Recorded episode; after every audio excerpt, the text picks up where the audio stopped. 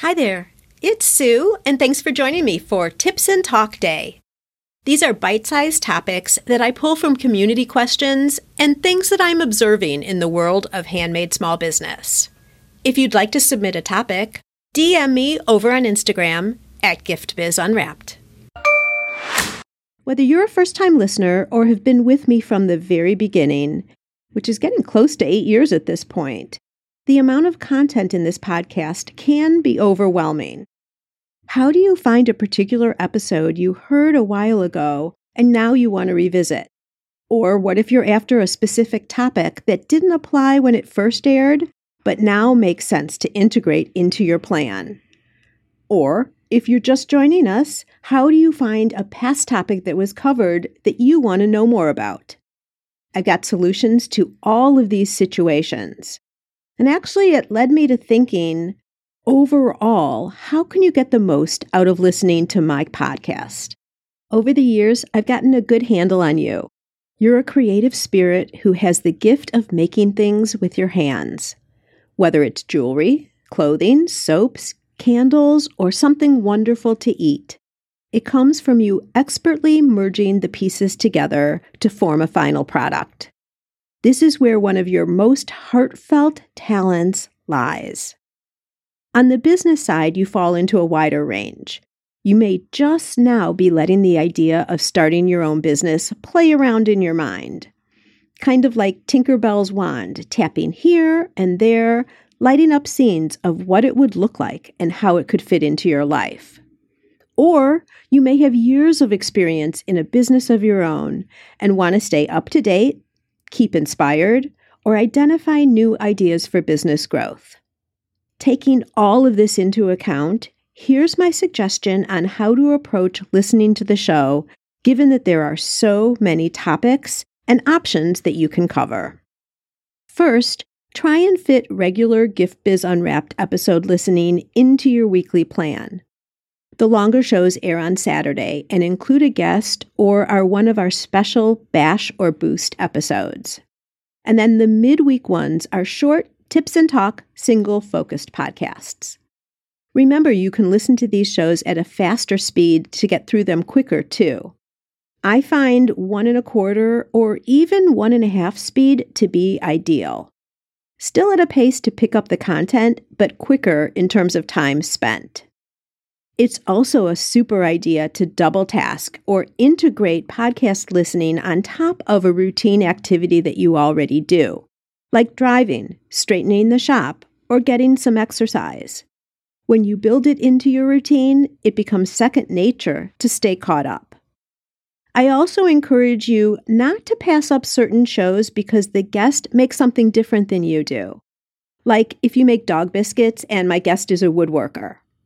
Many times, going outside your product scope provides original ideas that can be applied directly or tweaked for your situation too. If your time is tight and you must be selective, watch for my weekly emails that summarize what each Saturday episode is about. That way, you can make sure that you don't miss a show that covers a topic you really need. Not getting my emails? Sign up to join the Gift Biz Breeze Facebook group and provide your email there when prompted, or request to be added by sending me a message at sue at sumonheit dot com. Okay, that's step one. Listen to each episode as it comes out. When you subscribe or follow Gift Biz Unwrapped, these episodes automatically download in whichever app you're using. That's the easiest way to not miss anything. After that's done, I have two other options for targeting in on the specific topics you're looking for. If you go to giftbizunwrapped.com forward slash topics, you'll find episodes broken out by its main subject. Whether it's business tools or website development, social media platform information, or you'd like to narrow in on a specific product industry and see how others got started or are growing, it's all broken out by category for your easy reference. Even though multiple topics are discussed in each show, I assign one main single category that makes the most sense. So each show is only listed there once. I suggest taking a look here and then writing a list of all the back shows that pique your interest. Then prioritize your listening list. This is why I still number each episode, so you can easily find them in the lineup. I only include in this Google Doc relevant shows. Unfortunately, there are some that were perfect years ago, but don't hold value or current direction for today. Things change so rapidly, don't they?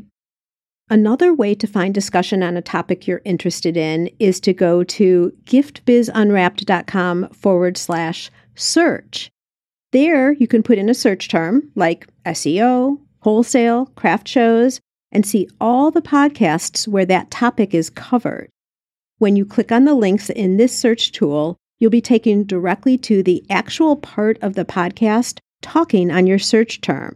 This is helpful and different from the other list because a topic can be talked about in a show, but not be the overarching theme of the episode.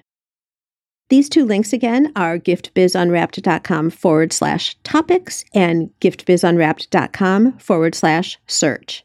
Easy to remember and resource twenty-four seven, and provide helpful content at your fingertips whenever you need it.